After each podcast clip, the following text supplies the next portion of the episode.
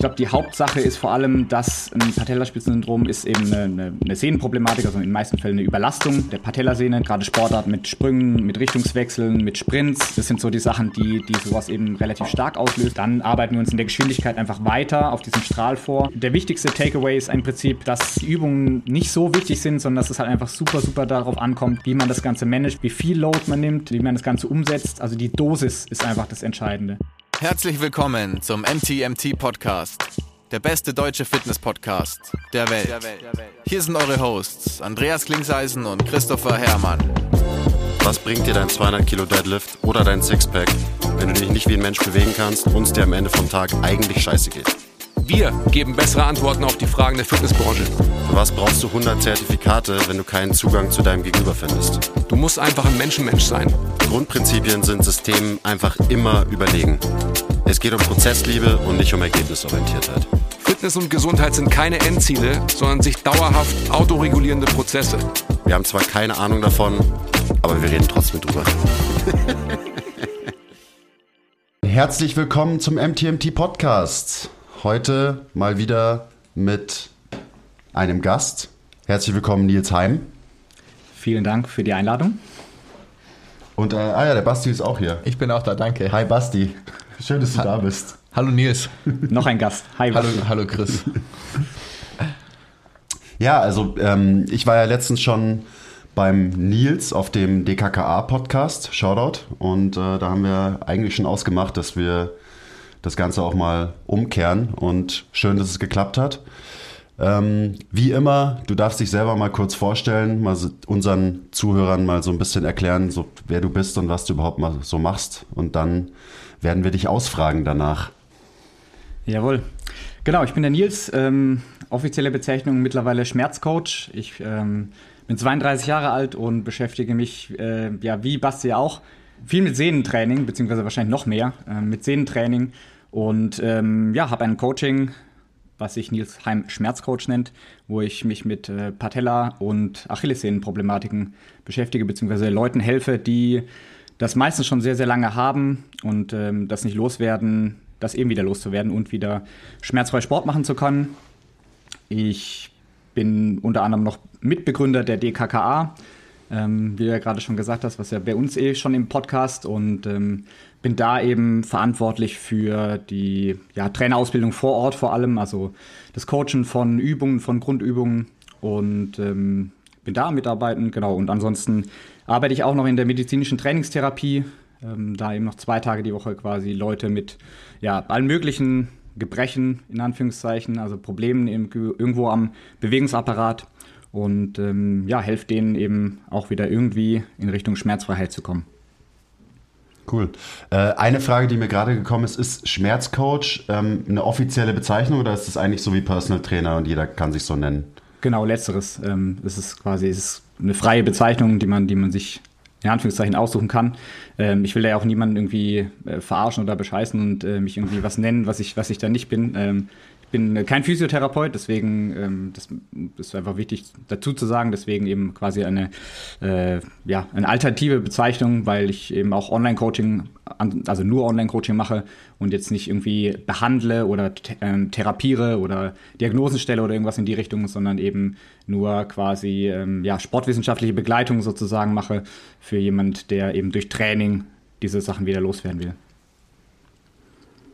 Bevor wir so ein bisschen spezifischer werden, kannst du vielleicht noch mal kurz ähm, erzählen, warum es zu dieser Spezialisierung bei dir gekommen ist. Ähm, das finde ich immer interessant, so die, die Backstory hinter sowas. Ja, tatsächlich so eine richtig klischeehafte Hero-Story eigentlich. ähm, ich, also eigentlich hatte ich, ähm, oder sagen wir, fangen wir mal so an. Ich war, ich bin Athletiktrainer. Ähm, das könnte man vielleicht an der Stelle auch noch erwähnen. Ich habe vier Mannschaften im, im Jugendbereich ähm, bis zur Regionalliga hoch die ich betreue. Und ähm, habe dadurch eben, oder als ich angefangen habe mit dem Athletiktraining, habe ich dann eben auch ähm, Athleten online betreut, Online-Coaching für ja, Fußballer, Handballer, äh, Cheerleader, also ganz verschiedene Sportler hatte ich da. Und hatte eben auch einen Fußballer, beziehungsweise mehrere, aber einen im, im Speziellen, der ein ziemlich starkes Patellaspitzensyndrom hatte. Und ähm, konnte ihm auch ursprünglich ja ganz gut helfen eigentlich so mit dem ich sag mal Laien in Anführungszeichen Laienwissen, was ich damals schon hatte, so nach dem Motto, naja, ich weiß, dass exzentrisches Training äh, sinnvoll ist und äh, viel mehr war es dann auch nicht und konnte ihm aber trotzdem relativ gut helfen. Ähm, eigentlich war das nicht die Ursprungsproblematik, aber es hat sich dann ähm, immer mehr dahin, dahin entwickelt und konnte ihm nicht so richtig helfen dann, ähm, bis es dann irgendwann überraschenderweise ziemlich gut geklappt hat. Dann war er wieder komplett schmerzfrei und dann kamen die Schmerzen wieder zurück. Also ich hatte einfach noch nicht viel Ahnung, wie man das managt und ähm, habe dann gesagt, okay, ich muss mich da mehr in die Thematik einarbeiten und ja, kurze Zeit später eigentlich, ähm, ja, habe ich mir selber das Ganze geholt. Also habe mir selber ein Patellaspitzensyndrom zugezogen, ähm, in dem sehr kläglichen Versuch, in mir in fünf Tagen Hürdenlaufen beizubringen, was absolut nicht funktioniert hat und ähm, zu, zu aller Überraschung dann eben darin geendet ist, dass ich äh, wahnsinnige Knieschmerzen hatte. Also so stark, dass ich äh, wirklich in, also nach den fünf Tagen einfach ähm, nachts nicht mehr auf die Toilette konnte ähm, oder beziehungsweise auf einem Bein aufs Klo gehoppelt bin, ähm, quasi in der Nacht vor der Prüfung, was natürlich jetzt nicht unbedingt äh, so besonders toll war für die, für die Prüfung dann. Ja, und ähm, dann habe ich gesagt, okay, das, das kann irgendwie nicht sein. Ähm, ich muss mich da noch ein bisschen mehr Arbeit einarbeiten und ähm, konnte mir dann am Anfang auch selber ganz gut helfen, so mit dem, was ich dann, dann noch mal mehr recherchiert habe. Aber es hat nur so semi gut geklappt und ähm, ja, da musste ich mich wirklich irgendwie rein rein wurscheln, habe da dann eben quasi so selbst ausprobierend, ähm, wie der Basti quasi auch, ähm, einfach viele Sachen gemerkt, die man, die man ähm, ja nicht so in Studien oder in den, ähm, in den ganzen Artikeln irgendwie mitbekommt, also so quasi zwischen den Zeilen gelesen und habe dann eben auch noch ein, zwei äh, Athleten dazu bekommen, die eben genau das gleiche Problem hatten habe dann auch noch Leute die bekommen, die eine Achillessehnen-Tendinopathie ähm, hatten, ähm, die ich auch hatte zwischendrin mal, aber die zum Glück relativ schnell irgendwie wieder von alleine, in, von alleine in Anführungszeichen weggegangen ist. Und ähm, ja, dann habe ich gesagt, okay, irgendwie, es gibt super wenige Leute, die da gute Informationen irgendwie raushauen zu dem Thema. Es gibt irgendwie keinen, der wirklich darauf spezialisiert ist, im amerikanischen Raum vielleicht den, den Knees over Toes Guy, aber ansonsten hier im deutschsprachigen Raum ähm, den Jonas Ries noch, der sich so ein bisschen, äh, also ein bisschen in Anführungszeichen in die Richtung ähm, spezialisiert hat, aber der macht ja vor allem Athletiktraining in Anführungszeichen und auch Sehnentraining. Ähm, und genau, dann habe ich gesagt, okay, das, ähm, da gibt es nicht so viel, ne? ähm, vereinzelt, aber eben nicht Leute, die sich nur darauf spezialisiert haben und ähm, das würde ich gerne ändern, weil ich da mit meinen Erfahrungen, die ich selber gemacht habe, eben auch was beitragen kann, weil es, denke ich, eine Sache ist, die man dann sehr, sehr gut verstehen kann. Und ja, so ist es dann gekommen und habe gesagt, dann ähm, ziehe ich das jetzt erstmal durch. Cool. Also ich glaube, wir werden jetzt auch wirklich sehr spezifisch eben auf dieses Thema eingehen, also Knieschmerzen oder Patellaspitzensyndrom. Und äh, mit Sicherheit hat der Basti da auch ein paar spezielle Fragen, weil er kennt sich deutlich besser aus mit dem Zeug als ich. Was mich jetzt so oberflächlich, vielleicht als Einstieg in das Thema interessiert, ist so der Unterschied von einem Patellaspitzensyndrom zu anderen Knieschmerzen, weil also ich habe auch Kunden, die Knieschmerzen haben, ähm, aber es gibt ja da Unterschiede. Also Knieschmerz ist ja nicht gleich eine, ein Patellaspitzensyndrom und was ist überhaupt eine Tendinopathie und was sind da die Unterschiede? Und wie kann man es vielleicht auch erkennen? Also jetzt gerade, wenn jetzt irgendwer zuhört und der hat ab und zu Knieschmerzen, dann ist es ja irgendwie wichtig, dass man differenzieren kann. Ähm, eben, was habe ich eigentlich?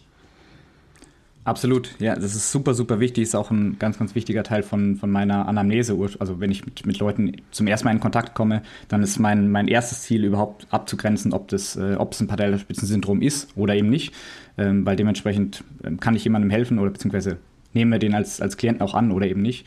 Ähm, ja, die, ich glaube, die Hauptsache ist vor allem, dass ein Patellaspitzensyndrom ist eben eine, eine, eine, Sehnenproblematik, also in den meisten Fällen eine Überlastung der Sehne, der, der Patellasehne, die eben zwischen äh, oder vom Quadrizeps oben runterkommt, über die Kniescheibe zieht und dann von be, befindet sich dann oder befinden sich dann die Schmerzen zwischen Kniescheibe und ähm, dem Ansatz am Schienbein, meistens direkt unterhalb der Kniescheibe. Ähm, das heißt, man hat einen sehr lokalen Schmerzpunkt, der meistens auch, wenn es schon relativ stark ist, ähm, kann man den palpi äh, palpatieren. Das heißt, du kannst draufdrücken und spürst direkt, okay, das sind Schmerzen. Und ähm, das ist schon mal der erste Punkt. Ähm, das heißt, du hast den Schmerz immer an der gleichen Stelle, der wandert nicht, der kann mal so ein kleines bisschen am Rand von der Patella entlang ziehen, aber man hat immer, immer, immer, immer diesen Schmerz an der gleichen Stelle. Also das ist ein großer Unterschied zu äh, so patellofemoralem äh, Schmerzsyndrom. Da gibt es ja das zum Beispiel als was sehr, sehr ähnlich ist oder ähnliche Symptome auslösen kann. Oder eben natürlich äh, irgendwelche Knorpelthematiken oder Meniskus oder was auch ich. Ähm, aber das ist ein ganz, ganz wichtiger Unterschied ähm, und der erste, den ich immer abfrage, wo befinden sich die Schmerzen ähm, und wandern sie in irgendeine Richtung oder bleiben sie immer an der gleichen Stelle. Und ähm, das zweite Wichtige ist eben, wie, bei welchen Aktivitäten ähm, die Schmerzen auftreten. Und damit kann man eigentlich, mit den beiden Sachen kann man ziemlich gut differenzieren, ob es ähm, eine Sehnenproblematik ist oder ob es irgendwie eine andere, unspezifische, diffuse ähm, Sache am Knie ist. Weil die, die Schmerzen beim Patellaspitzensyndrom treten halt immer auf, wenn man sehr, sehr viel Sport macht, also gerade Sachen, äh, gerade Sportart mit Sprüngen, mit Richtungswechseln, mit Sprints.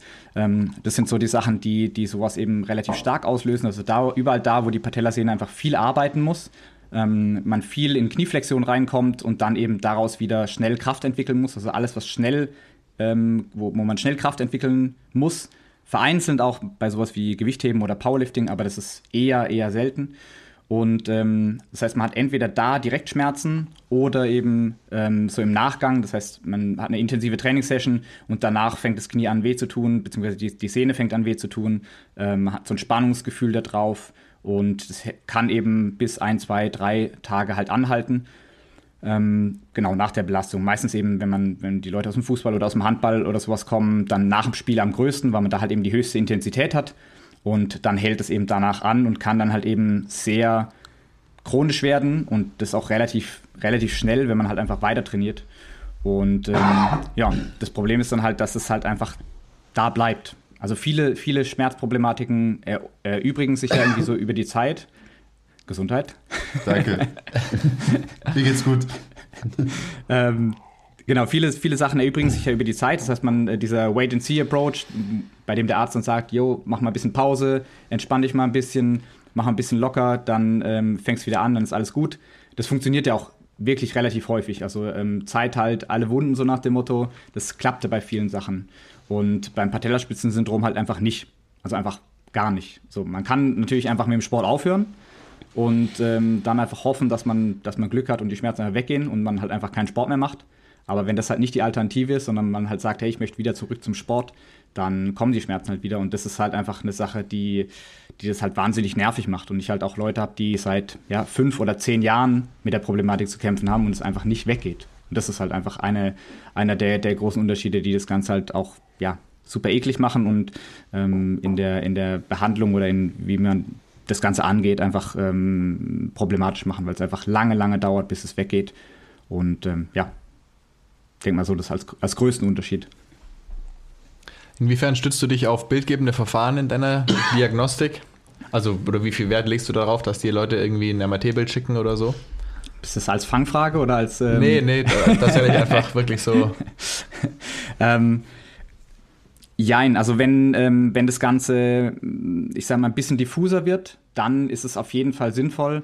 Also gerade wenn, wenn jemand eben sagt, naja, ich ähm, hatte irgendwie nie vorher Knieschmerzen und dann ähm, hatte ich ein Training und ähm, irgendwie bei einer Bewegung habe ich es auf einmal dann gespürt, dass da irgendwie Schmerzen da waren, dann ist es auf jeden Fall wichtig, das ab, abklären zu lassen und dann halt auf jeden Fall MRT und Ultraschall machen zu lassen. Einfach um zu schauen, ob das wirklich, ähm, also tatsächlich irgendwie in Richtung Patellaspitzensyndrom geht oder eher ähm, die Sehne beschädigt ist. Also ein, ein Riss irgendwie, ähm, gerade so ein Längsriss in der Patella ist ja jetzt nicht so unwahrscheinlich oder es kann auch passieren. Und das muss man dann halt eben schon abklären, weil es ähm, den Reha-Prozess schon bisschen unterscheidet. Es geht zwar in die gleiche Richtung, aber muss halt eben ähm, ein paar Sachen beachten. Ähm, das ist eben eine Sache. Und ja, wenn es halt eben einfach relativ diffuse Geschichten sind, dann auf jeden Fall eben auch. Ansonsten kann man das Ganze klinisch sehr, sehr gut einordnen. Also ich habe mhm. ja die beiden Punkte quasi gesagt, die, die da sehr wichtig sind. Ähm, und dann kommt halt eben alles weitere, was, was, der, was der Klient dann noch berichtet dazu. Ne? Also wie, wie es sich verhält, wie die Schmerzen auf und ab gehen ähm, oder bei welchen Aktivitäten äh, noch mehr Schmerzen auftreten, bei welchen nicht. Und so kann man das Ganze eigentlich echt richtig, richtig gut eingrenzen. Natürlich gibt es auch Fälle, wo viele Sachen dazukommen, also sagen wir mal noch andere Problematiken da reinfließen. Ähm, aber ich versuche mich da wirklich auf die, auf die Fälle zu, zu konzentrieren, die sehr eindeutig sind, weil ich da halt eben auch mit Gewissheit, in Anführungszeichen mit Gewissheit sagen kann, ja. hier kann ich helfen. und, ähm, und nicht, wir probieren halt mal und schauen mal und dann gucken wir mal, wo die Reise hingeht, so nach dem Motto. Ja. Dementsprechend spezialisierst du dich auch wirklich dann auf diese Fälle und äh, wenn es irgendwas komplexeres, diffuseres ist, dann sagst du, sorry, ähm, musst du zu, wahrscheinlich dann zu einem Physio gehen oder oder oder. Ja, absolut. Also ich, ähm, ja. ich weiß gar nicht, wenn ich es in Prozent ausdrücken müsste, bestimmt, also mindestens 30 Prozent der Anfragen schicke ich weiter. Ähm, mhm. Da habe ich eben jetzt mittlerweile eigentlich ein relativ gutes Netzwerk aus, aus Leuten, die, die da ähm, ja, ähm, mir, an die ich die Leute wirklich mit gutem Gewissen weiterschicken kann. Ähm, also auf, zum Beispiel den, den Silvan Schlegel, ähm, auch ein evidenzbasierter Physio aus, äh, aus Berlin, der viel Online-Consulting anbietet. Dann die, ähm, die Sarah von Gesundheitsheldin. Ähm, einfach, ähm, also gerade an die beiden schicke ich sehr, sehr viele Leute weiter, ähm, bei denen ich sagen kann, okay, das, ähm, da braucht man vielleicht eine größere Differentialdiagnostik oder eben ein, so ein Approach, der ähm, ja noch die ganzen anderen Strukturen mit einbezieht. Und dafür bin ich eben auch kein Physio, ne, sondern eben auf dieses Thema spezialisiert, habe ich da sehr, sehr tief eingearbeitet und kann da dementsprechend auch viel dazu sagen. Bei anderen Sachen muss ich halt eben passen und einfach sagen, okay, ähm, da könnte ich dir vielleicht oder auch vielleicht wahrscheinlich irgendwie ein bisschen weiterhelfen, aber ich kann es halt nie, ähm, ja, nie mit Gewissheit sagen. So, da bist du dann irgendwann in so, einem, in so einer schlechten Situation, dass du da irgendwie rumeierst und ähm, dann jemand irgendwie für drei Monate Coaching ähm, Geld bezahlt und ähm, dann am Ende super unzufrieden ist. Und ähm, deswegen versuche ich die Situation auf jeden Fall zu vermeiden. Ja, ich glaube gerade, weil du, du machst es ja auch online und gerade wenn man äh, so einen Prozess online begleitet als Coach, da macht es ja total Sinn, dass man sich eben spezialisiert und einfach wirklich genau weiß, was man da tut und dementsprechend, ich meine, das haben wir jetzt irgendwie schon angesprochen, du musst erstmal rausfinden, was hat dieser potenzielle Kunde überhaupt ähm, und das bedingt dann eben auch, ob der überhaupt zu dir passt. Also ist, glaube ich, so für, gerade für alle, die auch online Leute betreuen, ähm, einfach ein wichtiger Punkt. Auf jeden Fall. Ist auch ein Riesending, was, was ich auf jeden Fall auch am Anfang ähm, von meiner Online-Coaching-Karriere falsch gemacht habe. Ne? Also einfach Leute angenommen, weil sie halt gesagt haben, hey, ich habe die und die Problematik äh, oder, oder ich möchte möcht stärker werden oder ich möchte das machen und ich möchte Muskeln aufbauen, ich möchte abnehmen, was auch immer. Und äh, dann gedacht hat, naja, ich kann das ja schon irgendwie ein bisschen, also wird auch irgendwie hinhauen. Nur äh, man schadet halt zum einen sich selbst, ne, weil man halt das Ganze nicht so gut kann wie, wie, wie andere Sachen. Und ähm, dann kommen halt Problematiken auf, die, die man vorher einfach noch nicht kannte und dann steht man einfach in einer doofen Situation da. Und natürlich äh, für den Klienten ist es halt auch einfach keine gute Situation natürlich, weil wenn man eine Dienstleistung bucht, dann möchte man natürlich auch, dass einem ja möglichst gut geholfen wird und nicht ähm, jemand dasteht und sagt, ja, ich denke schon, wahrscheinlich, aber lass mal gucken, machen wir schon, ne? Kriegen wir hin. So. Ja. Und dann können wir ein bisschen weiter reingehen, oder? In den Prozess. Gerne. Wenn, ich wenn bin du ja dann auch jemanden, hier zum Lernen. Genau, wenn du dann jemanden hast, so mal ganz nach deinen Grundprinzipien gefragt, quasi, wenn du jemanden hast, wo du dir mehr oder weniger sicher bist, dass der ein Patella äh, Sehenspitzensyndrom hat, wie gehst du dann vor? Also so, was sind so deine groben Prinzipien quasi, die wirst du ja wahrscheinlich so im Kopf haben. Ja, auf jeden Fall. Also wichtig ist natürlich erstmal so die grundlegende Situation. Es sind ja in, ja, ich würde nicht sagen 90 Prozent, sondern eigentlich 100 Prozent, die Leute, die zu mir kommen, sind Sportler. Ähm, häufig sagen wir auch zu 80, 90 Prozent Fußballer, ähm, die das Ganze haben. Das heißt, erstmal überhaupt die, die Situation ähm, ähm, anschauen. Also wann, seit wann kommen oder seit wann sind die Schmerzen da? Wann treten sie vor allem auf? Weil ich habe halt unterschiedliche Leute, also welche, die von, äh, die gar nicht mehr, ähm, gar nicht mehr spielen können oder gar keinen Sport mehr machen können, weil die Schmerzen so groß sind. Ähm, dann habe ich Leute, die spielen noch und da muss man natürlich ein bisschen anders rangehen. Ähm, also das heißt sozusagen der, der, der Background-Check, ähm, wie das mit der Aktivität aussieht und wie die Schmerzen ähm, sich verhalten, das ist ein ganz großer Teil in welchen Situationen sie auftreten und, ähm, und auch wie viel derjenige in der Hinsicht auch schon probiert hat und, und ähm, dokumentiert hat.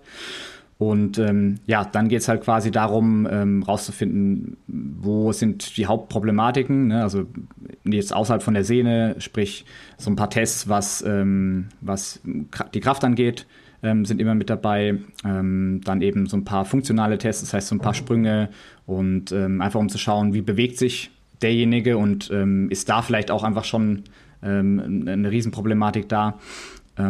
Genau, und dann geht es im Prinzip los mit, mit dem Training. Ähm, das wird dann halt eben auch dementsprechend geplant, was, äh, ja, was er für, was er für Problematik hat, beziehungsweise wie, auf was für ein Kraftlevel er ist, was, wie viel Erfahrung er, im, er oder sie im Gym hat. Und ähm, ja, dann geht es im Prinzip los mit, mit der Trainingsplanung und dann ist es im Prinzip ein permanenter, äh, eine permanente Feedback-Schleife im Sinne von Training, ähm, evaluieren, wie es gelaufen ist, ähm, anpassen, Schmerzen dabei beobachten, wieder anpassen und das quasi jede Woche und dabei begleitend halt so ein Edukationsprozess wo ich halt eben viel mit den Leuten einfach spreche darüber, wie die Schmerzen zu verstehen sind, wie man den Reha-Prozess hinzunehmen oder wie man den Reha-Prozess zu verstehen hat und ähm, ja, einfach, dass, dass da auch einfach ein Wissen aufgebaut wird und man versteht, wie man das Ganze zu nehmen hat und wie man halt auch in Zukunft damit umgehen kann und ähm, dann eben quasi auch einfach irgendwann so ready ist, dass wenn ich nicht mehr da bin, in Anführungszeichen im Coaching,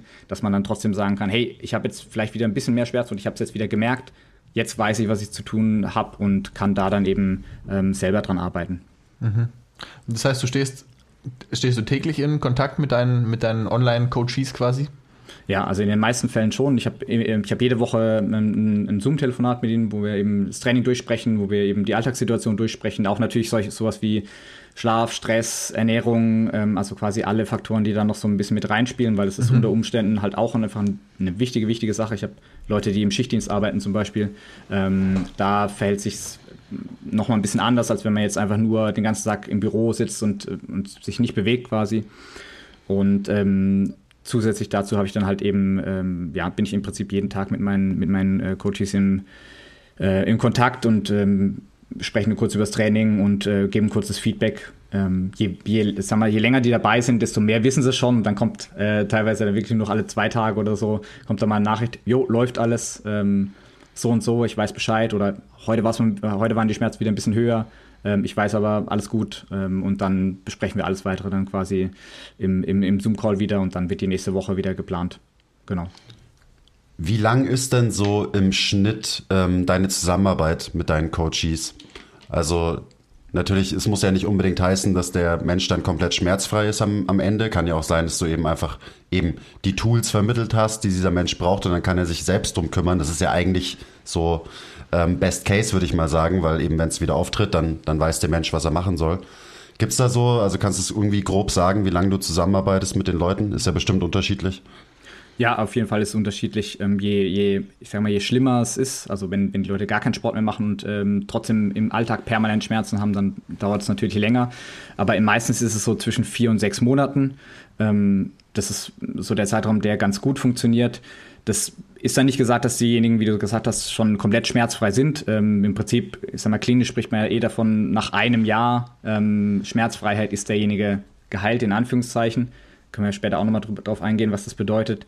Aber ähm, ich sag mal, zumindest so, dass diejenigen auf jeden Fall wieder in ihren Sport einsteigen können und ähm, dabei entweder keine oder minimale Schmerzen haben und trotzdem wissen, wie sie es in Zukunft ähm, angehen müssen, damit ähm, das irgendwann wirklich schmerzfrei wird. Ne? Weil die meisten Sportarten sind ja eh saisonal. Das heißt, ähm, also gerade sowas wie Fußball oder Handball oder sowas, ähm, hat man immer eine Saison, dann hat man wieder eine, eine, eine Sommerpause und so. Ähm, ja, kann man im Prinzip dann mit den Leuten eigentlich ähm, relativ gut so arbeiten, dass sie dann irgendwie über die Saison hinweg sich quasi da immer, immer mehr einarbeiten und dann über die Sommerpause nochmal eine, eine, eine Zeit haben, wo sie quasi die Schmerzen wirklich komplett wegbekommen können und dann zur neuen Saison wieder anfangen. Je, natürlich, je nachdem natürlich auch, zu welchem Zeitpunkt man überhaupt anfängt mit dem Coaching. Aber mhm. so vier bis sechs Monate ist so das, das meiste.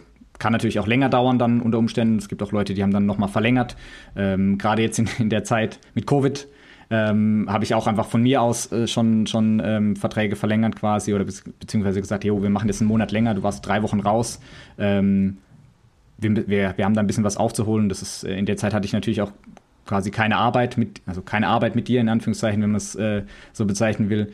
Ähm, und dann, ja, ähm, hängt man das eben hinten dran und dann dauert es eben ein bisschen länger. Ich hatte einen Klient, der hat, der war wirklich dann irgendwie zwei Wochen krank, war wieder, war wieder ready, hat dann zwei Wochen trainiert, dann wieder zwei Wochen krank und ähm, dann waren am Ende irgendwie von den drei Monaten, die wir angesetzt hatten, weil es eigentlich nicht so schlimm war, waren dann halt irgendwie, ja, sechs Wochen oder sowas waren weg. So, und dann haben wir gesagt, okay, dann hängen wir das jetzt hinten dran und dann dauert es halt einfach ein bisschen länger, aber dann ist es so.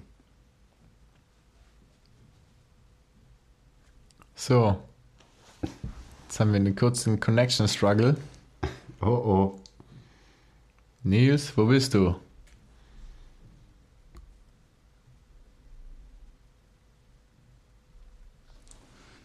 Wir warten einfach mal kurz.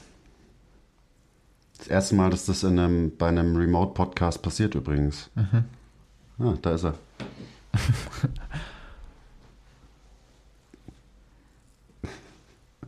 Jetzt ist er wieder weg.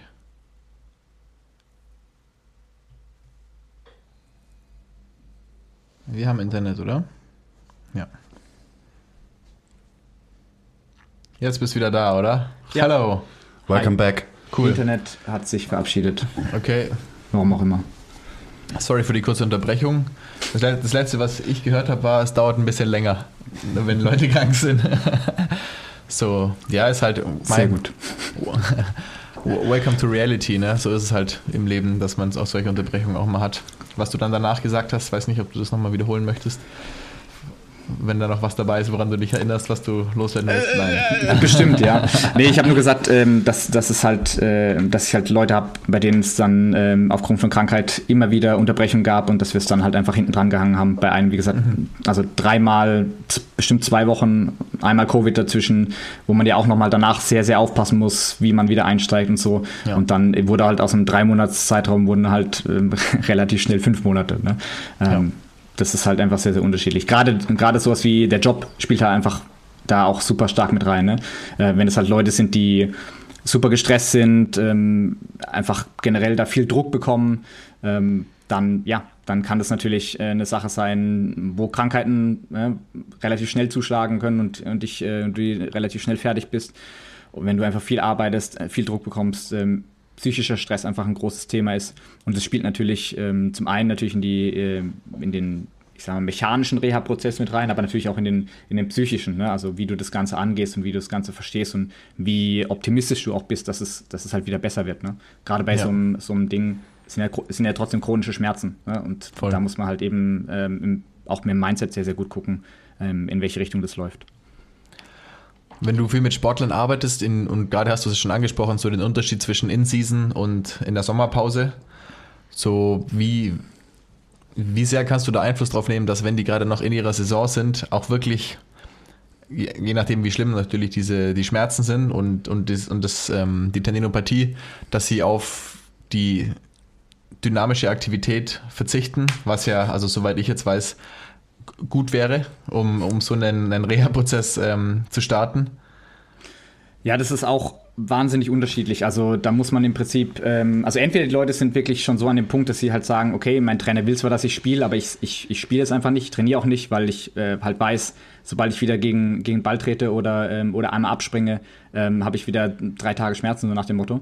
Ähm, das heißt, es gibt Leute, die haben sich dann komplett rausgezogen und gesagt, okay, ich setze jetzt einfach den Rest der Saison aus, arbeite jetzt daran und möchte wieder fit werden, dass ich zur nächsten Vorbereitung einfach wieder da bin. Ähm, dann habe ich Leute, die, die trotzdem noch weiterspielen. Lustigerweise sind es irgendwie immer die Leute, ähm, die, oder in den meisten Fällen die Leute, die Leute, die zu mir kommen, sind irgendwie Kapitän oder Schlüsselspieler, also gerade im Fußball. Ähm, die, vielleicht kommt es auch da tatsächlich daher, ähm, dass sie einfach mehr Workload haben, mehr machen ähm, und sich einfach da mehr reinhängen und deswegen das Ganze dann auftritt. Ähm, weiß man natürlich nie. Aber ja, ähm, im Prinzip schauen, dass man es während der Saison irgendwie einigermaßen gemanagt bekommt. Im besten Fall, das sage ich aber auch immer ehrlich und realistisch dazu, wenn du jedes Mal am Sonntag 90 Minuten durchballerst und danach ähm, anderthalb Tage wieder starke Schmerzen hast, dann werden wir halt einfach mit dem auf der, auf der, Schmelle, äh, auf der Stelle treten. Und dann halt müssen wir halt gucken, dass wenn du halt nicht mehr spielst, dass wir es halt dann wirklich in den Griff bekommen. Also dass, wenn man, also wenn dieser, wenn dieser Reiz zwischendrin einfach zu groß ist, dann verzögert sich das Ganze halt einfach, ähm, dann kann man es halt nur zwischendrin ein bisschen verbessern, dass das Training wieder ein bisschen besser, besser wird, also mit, ähm, mit ähm, isometrischen Übungen, ähm, kennst du ja auch alles. Dann kann man das Training besser gestalten, dass, es, dass man zumindest ähm, ein bisschen besser performen kann, aber man kriegt es halt auf keinen Fall so in den Griff, dass es jetzt halt wirklich langfristig besser wird oder, oder, oder weggeht. Ne? Dafür ist der Reiz dann in den meisten Fällen zu groß Ja. wenn derjenige das gut abstimmen kann, dann äh, und, und sagen kann, okay, ich spiele jetzt vielleicht nur 15 Minuten oder 20 Minuten, dann geht es, dann, dann geht es, je nachdem natürlich, wie, wie hoch der, der Schmerzgrad ist. Aber ähm, ich sag mal, das ist eher selten und da kommt natürlich auch das Ego mit rein, da kommt die Taktik mit rein ähm, und dann halt natürlich auch die, die Spielintensität. Das ist ja auch ein Problem bei, bei Spielsprachen. Du kannst es ja nicht messen in dem Sinne, du kannst ja, bist ja kein äh, 100-Meter-Sprinter, der jetzt sagt, jo, ähm, bei, weiß ich nicht, wenn ich acht Sprints, A, 60 Meter mache, dann bekomme ich Schmerzen. Ähm, also mache ich jetzt, 40, äh, Sprints, ne, sondern du hast halt einfach ein Spiel, wo du in einem einen vielleicht ähm, anderthalb Mal so viel läufst wie, wie in einem anderen oder was viel intensiver ist und du viel mehr Richtungswechsel und Sprints hast, weil der Gegner ganz anders spielt und du dich daran anpassen musst. Und das ist halt eben so ein bisschen auch die Problematik bei den ganzen Spielsportarten, dass man das nicht so quantifizieren kann. Weil wenn man es könnte, dann könnte man es deutlich besser managen und, und sich da einfach, ähm, ja, ähm, das Ganze so hinkriegen, dass man vielleicht auch wirklich Progress macht während, während der Saison. Ja, ja, das ist schon eine wichtige Message, finde ich, weil oft haben die Leute da, oft ist den Leuten nicht bewusst, wie, wie viel Arbeit und ähm, Compliance auch notwendig ist, um jetzt gerade mit sowas Chronischem wie einem Patellasehnen-Spitzensyndrom oder halt einer Tendinopathie umzugehen und sie auch wegzubekommen. So, ich meine, die Illusion ist ja, boah, jetzt, ähm, hey Nils, sag mal kurz, was ich machen muss, damit ich am Sonntag wieder spielen kann. So, und dann ist halt Gib mir Mittwoch. mal drei Übungen, die ja, ich machen genau. kann, damit ich schmerzfrei spielen und, kann in drei und, Tagen. Und so meiner Erfahrung nach ist diese, diese Compliance oder diese fehlende Compliance oft halt echt einfach so, so eine Bremse für den, für den Heilungsprozess. Und oft auch dann, also für uns als Coaches so frustrierend, wenn die Leute da nicht irgendwie ähm, drauf hören. Absolut, absolut. Das ist, ähm, und deswegen also ohne das jetzt irgendwie als wahnsinnige Eigenwerbung zu sagen, aber deswegen mhm. finde ich, ist so ein intensives, egal ob jetzt online oder vor Ort Coaching, das, also klar, vor Ort ist noch mal, äh, natürlich nochmal geiler, ähm, aber deswegen ist so eine intensive Betreuung dabei halt auch so wichtig und deswegen funktioniert es in unserem, in unserem System, ohne jetzt irgendwie äh, ne, Big Pharma und, und die böse, ähm, mhm. das böse Gesundheitssystem irgendwie in Frage zu stellen. Aber deswegen funktioniert es halt auch einfach so häufig nicht bei Fällen, die schon schwerwiegender sind, weil du halt einfach eben nicht diese Betreuung hast, weil du halt nicht bei einer Frage halt ähm, direkt fragen kannst, sondern halt einfach wieder eine Woche warten musst, bis du halt zum Physio kannst oder drei Wochen, bis du halt zum Arzt kannst und der halt in den meisten Fällen dann vielleicht auch nicht so kompetent ist, dass er dir die Frage gescheit beantworten kann, weil er das halt in einem von 1000 Patienten hat, obwohl es ja relativ häufig ist, aber ne, hast ja dann alles Mögliche an Patienten und dann halt natürlich auch nicht die, die Erfahrung hat, um zu sagen, ähm, hey, geh mal so und so damit um, obwohl die Prinzipien ja, ich sag mal, relativ, relativ simpel und auch relativ linear progressierbar sind sozusagen. Also jemandem das beizubringen, das zu coachen, ist tatsächlich gar nicht, oder würde ich mal sagen, ist gar nicht so schwer. Aber ähm, deswegen funktioniert es halt in so, in so einer intensiven Betreuung halt einfach so gut, weil man halt wirklich die ganze Zeit in Kontakt ist, die ganze Zeit darüber lernt und wirklich den, den Prozess auch einfach so gut steuern kann und eben nicht wieder ja, Ewigkeiten braucht, bis man, bis man da weiterkommt und ähm, dann eben die nächste Session hat und dann, ach so, ja, es war übrigens die letzte Woche blöd, weil ich habe Umzug geholfen und äh, habe 30 Möbel hoch und runter geschleppt und dann am Montag musste ich die ganze Zeit auf, auf der Arbeit auf dem Boden rum, auf den Knien rumkriechen und jetzt habe ich wieder doppelt so Schmerzen wie vorher. Was machen wir jetzt? Mhm. Sondern dass du halt vorher einschreiten kannst. Was mich da mal interessieren würde, ist, weil so diese, diese Compliance und auch die Konstanz, die ist natürlich in jedem Reha-Prozess wichtig, aber ich habe irgendwie das Gefühl, dass es gerade bei diesen Problematiken noch wichtiger ist. Also gerade wenn ich mir halt so angeschaut habe, wie der Basti ähm, seine Knie gerehabt hat, halt wirklich einfach jeden Tag die ISOs gemacht und so weiter und dann also hast du mir dann auch erzählt, Basti, so ja, wenn, wenn man halt mal so ein bisschen das hat schleifen lassen, ein paar Tage, weil eben, weiß ich nicht, viel Stress, viel anderes zu tun im Leben, dann merkt man es auch gleich. Also gibt es da auch eine, eine physiologische Erklärung, warum das jetzt besonders bei einem Patellaspitzensyndrom so krass ist, dass man eben wirklich so konstant dranbleiben muss, weil bei manchen anderen Problemchen, die Leute mitbringen, so klar, Konstanz ist immer wichtig, ähm, aber ich habe irgendwie das Gefühl, bei vielen anderen Sachen ist es okay, wenn man mal halt irgendwie eine Woche aussetzt oder mal ein paar Tage nichts macht. Also ja. wir können jetzt auch ruhig in die richtig nerdig werden und in die Physiologie reingehen. Ja, ja, wie, wie man so schön sagt bei, bei dem Thema, die Sehne braucht Ladung. Ne? Und ähm, wenn du, wenn du halt eben jeden Tag deine Isometrics machst, dann hast du natürlich auch jedes Mal so ein, in dem im besten Fall so einen schmerzlindernden Effekt. Also ähm, die Sehne wird halt einfach die ganze Zeit wird langgezogen in der Position, kann da, ähm, kann da entspannen sozusagen. Ähm, man nimmt so ein bisschen Spannung aus der Sehne und aus dem, aus dem Quad, der häufig auch irgendwie dann ähm, vom Gefühl her ziemlich stark auf Spannung geht und ähm, kann dadurch halt einfach dieses, dieses Gefühl ähm, und die Schmerzen halt einfach permanent runterbringen und ähm, halt dann auch einfach die, die Basis schaffen, damit man in weitere Übungen dann halt auch reingehen kann. Also in Heavy Slow Resistance oder wenn man jetzt exzentrisches Training macht, exzentrisches Training ähm, und dafür die Basis überhaupt schaffen, weil am Anfang halt ähm, direkt mit sowas anzufangen, ist meistens zu schmerzhaft. Und ähm, deswegen, äh, wenn man es halt jeden Tag macht, und da muss man auch ein bisschen gucken, manche Leute können zweimal am Tag ISOs machen, ähm, für manche ist es zu viel.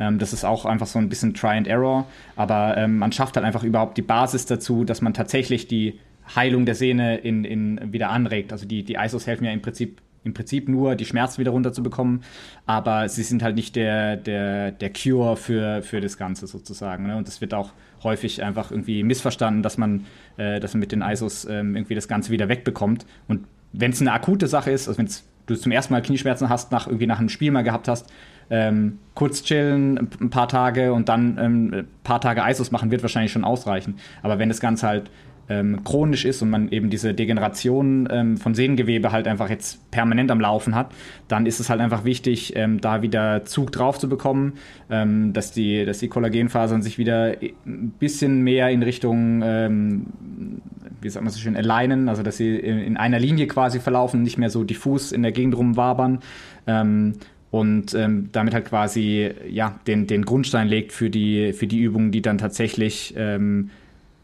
eine Heilung, wenn man das so sagen will, mhm. ähm, bringen können. Und ähm, deswegen, wenn man halt wieder ein paar Tage Pause macht, dann ähm, geht es halt wieder hoch, die Schmerzen gehen wieder hoch und dann ist man halt wieder zurück sozusagen in diesem, äh, in diesem Milieu, wo man halt auch einfach ähm, nicht mehr so viel, also auch weniger belastet und ähm, dann die Belastbarkeit halt auch wieder mehr runterbringt. Und wir müssen halt die Belastbarkeit hochschrauben und das können wir halt super gut durch ISOs machen, weil es halt ähm, wenig schmerzhaft ist und die Schmerzen noch reduziert.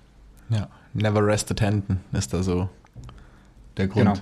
Deswegen also, halt Rest so kacke ist. Ja, das äh, Pause machen, das, da, ich weiß ja, wie sauer du wirst, Basti, ja, wenn, wir ähm, davon spricht, Pause zu machen mit einer Sehnenproblematik. Also ISOs sind am Ende in erster Linie ein Cheatcode, ähm, der weitere Möglichkeiten gibt. Also der dann eben ein Zeitfenster freischaltet für für was denn? So. Mhm. Also sagen also, wir, jemand macht ISOs ja. ähm, und hat diesen, ähm, diesen Effekt, dass er kurzzeitig schmerzfrei ist durch die ISOs. Wie macht man dann weiter? Was macht man zum Beispiel? Ja, oder je nachdem, wem man so ein bisschen Glauben schenkt, auch äh, längerfristig durch die ISOs schmerzfrei werden kann. Und ähm, also wo, wo man sich, glaube ich, einig ist, ist, dass die ISOs halt nicht seine Ursache beheben. Also oder wahrscheinlich nicht eine Ursache. Können wir vielleicht auch gleich nochmal genauer darauf eingehen, was so eine Ursache für so eine Überladung oder Überlastung von der Sehne ist. Ähm, aber das wollte ich dich gerade auch noch fragen, so apropos das, was der Chris gerade gesagt hat. Ähm, welches, welches Team bist du? Bist du Team Treat the Donut oder Treat the Hole? Gerade was die, die, ähm, das, ich meine, die, die Herangehensweisen sind dann ja ähnlich, sage ich jetzt mal, aber gerade so die, die, der Glauben an die Wirkung von unter anderem im ISOs unterscheidet sich ja so ein bisschen. Und ja, vielleicht kannst du auch kurz erklären, um was es hier eigentlich geht. Ich habe Donut verstanden und habe jetzt Hunger, aber ja. Kleiner Break. Wenn euch gefällt, was wir machen und ihr uns unterstützen wollt, zeigt uns ein bisschen Liebe, gebt uns Feedback, teilt die Folge, supportet uns auf Patreon. Den Link findet ihr in der Beschreibung. Und jetzt geht's weiter mit der Folge. Ja, genau.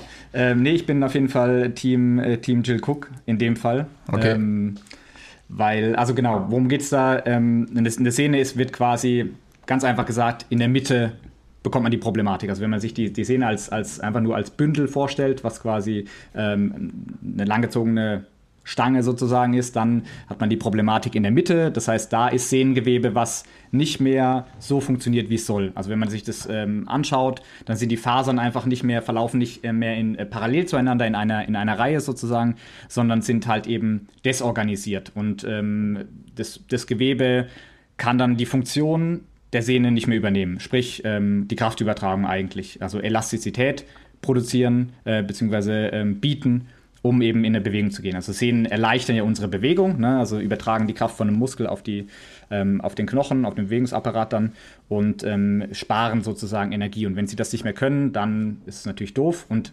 diese, dieses pathologische Gewebe, also dieses Gewebe, was nicht mehr funktioniert, ist meistens in der Mitte. So, und dann hat man eben halt so ein Modell vom, vom, vom Donut und vom Hole, also von, vom Loch quasi in der Mitte ähm, genommen und hat gesagt, okay, ähm, ist es jetzt sinnvoller, das gesunde Sehnengewebe, was außenrum, also den, den Donut quasi, ähm, zu, zu trainieren und, und wieder, wieder fit zu machen sozusagen?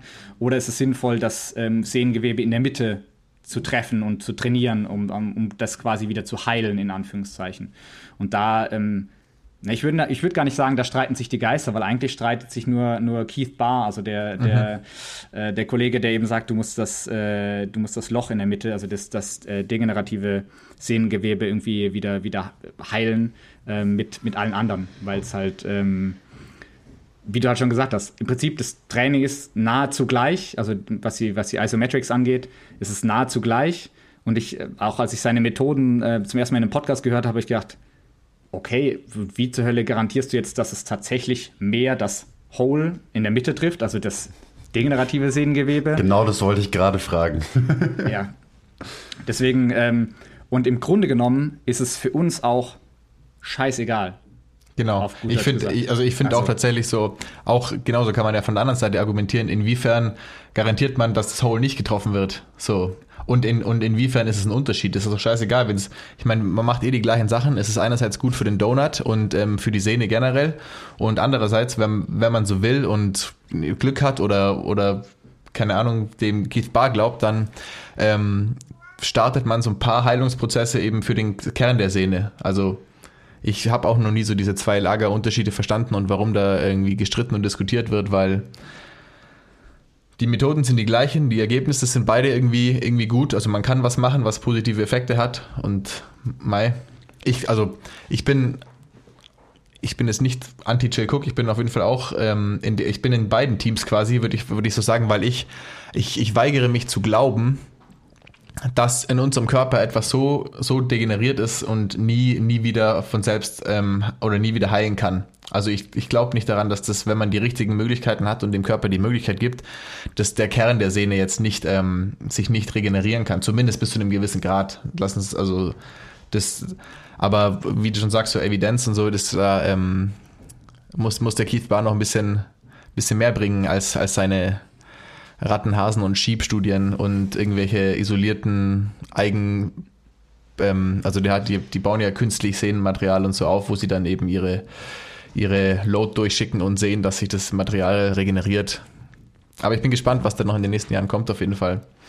Ja, auf jeden Fall. Jetzt, jetzt hatte ich gerade ein Déjà-vu zum, zu eurem ersten Sehnen-Podcast. Mhm. da ähm, hast du ja im Prinzip äh, was Ähnliches gesagt und das ist eh das Spannende. Deswegen versuche ich immer Heilung, ähm, deswegen hier im Video in Anführungszeichen zu setzen, weil nur weil man keine Schmerzen hat, heißt das nicht, dass das, dass das Sehnengewebe geheilt ist. Da gibt es ja super coole Studien, ähm, gerade für die Achillessehne zum Beispiel, wo man gesagt hat, okay, wir machen jetzt ein MRT vorher und ähm, machen dann unsere Trainingsintervention. Dann sind die Schmerzen halt deutlich runtergegangen. So von einer, ich sag mal, einer ganz einfachen Skala 1 bis 10 Schmerzen von 7 auf eine 3 runter nach den, zwei, äh, nach den 12 Monaten.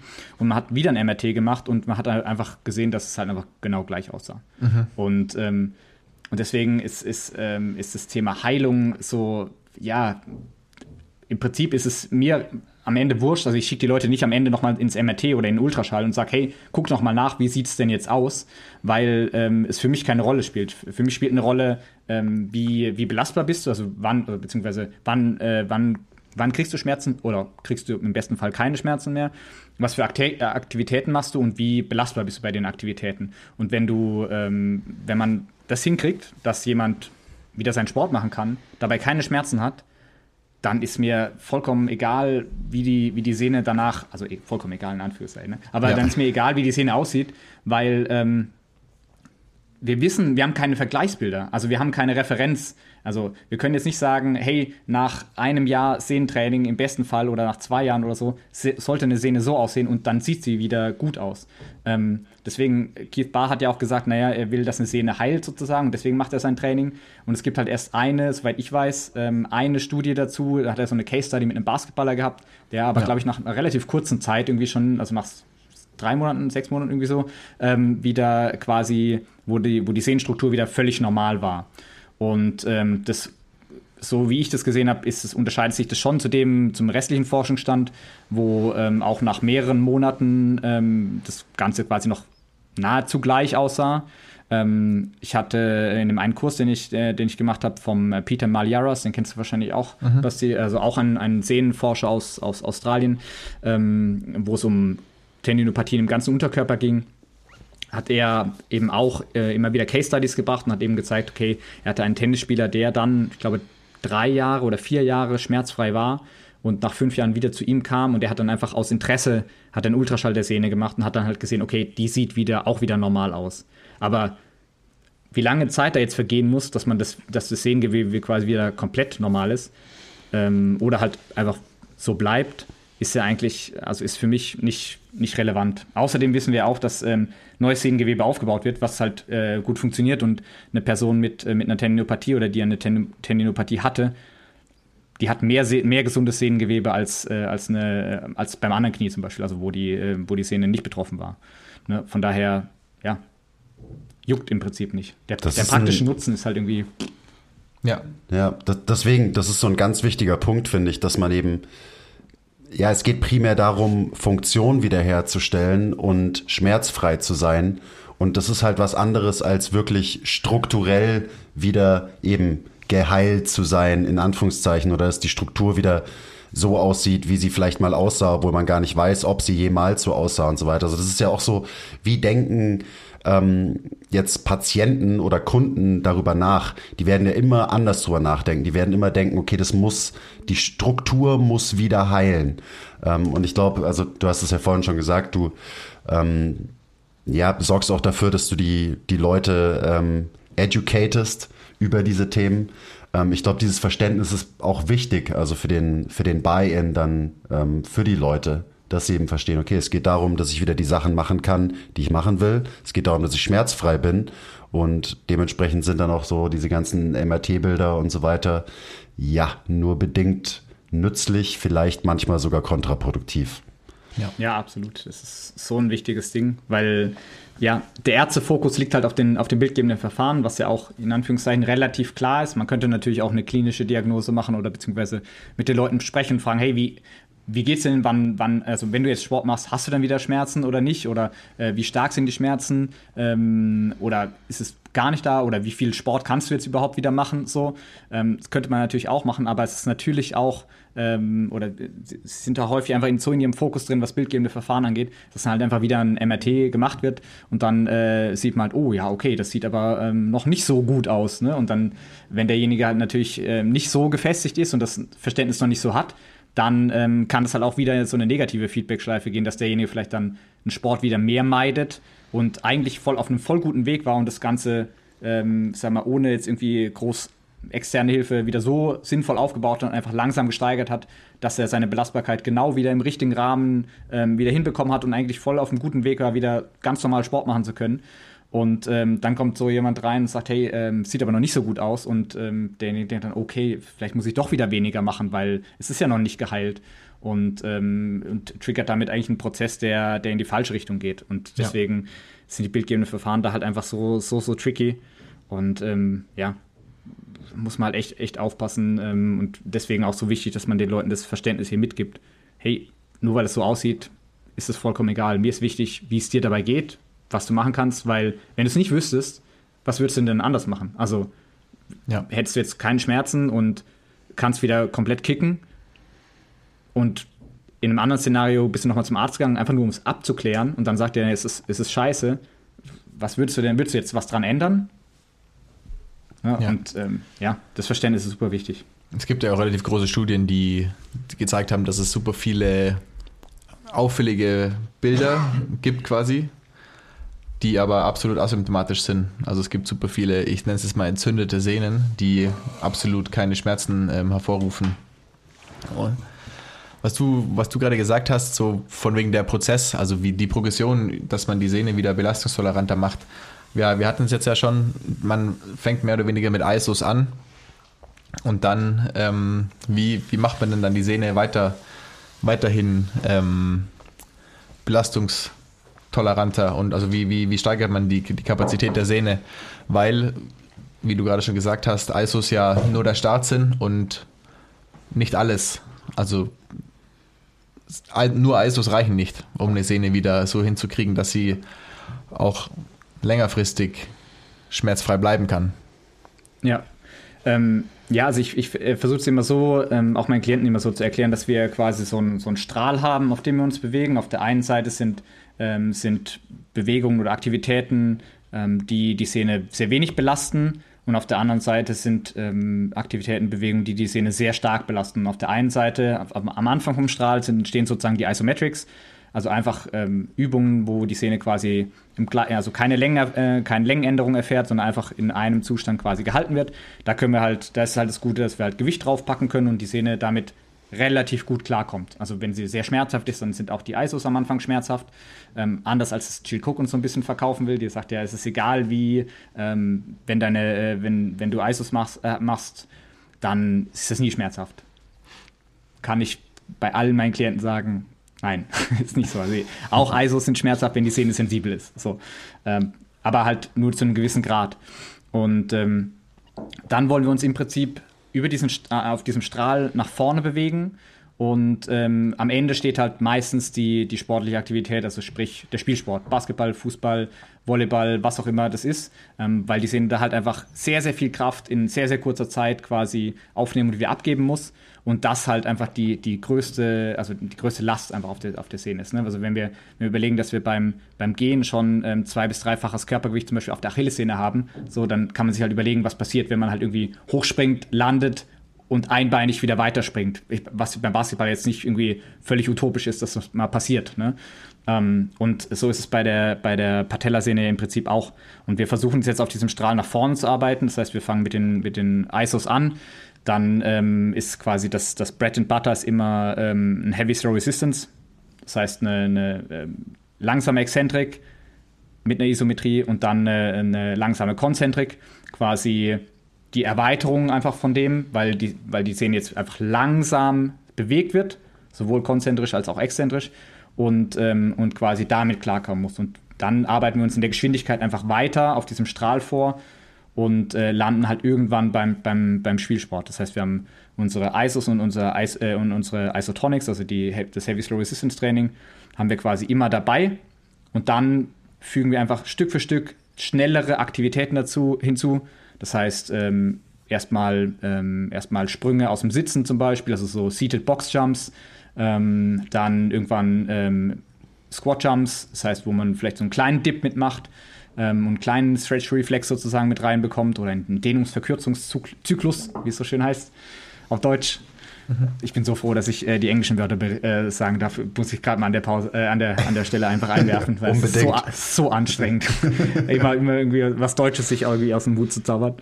Ähm, genau, und ähm, dann, ja, dann kann man über, über Counter-Movement-Jumps, über ähm, Richtungswechsel, ähm, in, in, in Sprints übergehen und halt einfach wirklich so diesen, diesen Strahl einfach sich weiter hocharbeiten, währenddessen halt immer die, das Heavy Throw Resistance machen und die, die ISOs, wenn, wenn nötig. Ähm, ich lasse zum Beispiel die ISOs eigentlich fast immer weitermachen. Ähm, bei vielen Programmen ist es ja so dabei, dass sie die ISOs irgendwann äh, quasi aufhören lassen und es einfach sagen, naja gut, du musst ein Heavy Slow Resistance Training machen und das reicht sozusagen. Ich lasse die ISOs eigentlich fast immer noch weitermachen, ähm, weil es eigentlich fast immer nur hilft. Also es, es unterstützt, es nimmt trotzdem nur noch ein bisschen Schmerzen weg, weil der Reha-Prozess ist ja trotzdem die ganze Zeit schmerzhaft. Also es ist jetzt nicht so, als dass du irgendwie in der Mitte dann keine Schmerzen mehr hast und dann kommen die ganzen sportspezifischen Übungen oder äh, plyometrischen Übungen, sondern meistens hat man ja trotzdem immer noch so ein bisschen, an, bisschen was an Schmerz da und ähm, die ISOs helfen da halt einfach mit dabei und deswegen kann man die einfach die ganze Zeit weitermachen und die sorgen sozusagen dafür, dass die Sehne in Anführungszeichen wieder geheilt wird, ne, indem er da eben stärker wird und Zug auf die Szene bringt in einem kontrollierten Umfeld.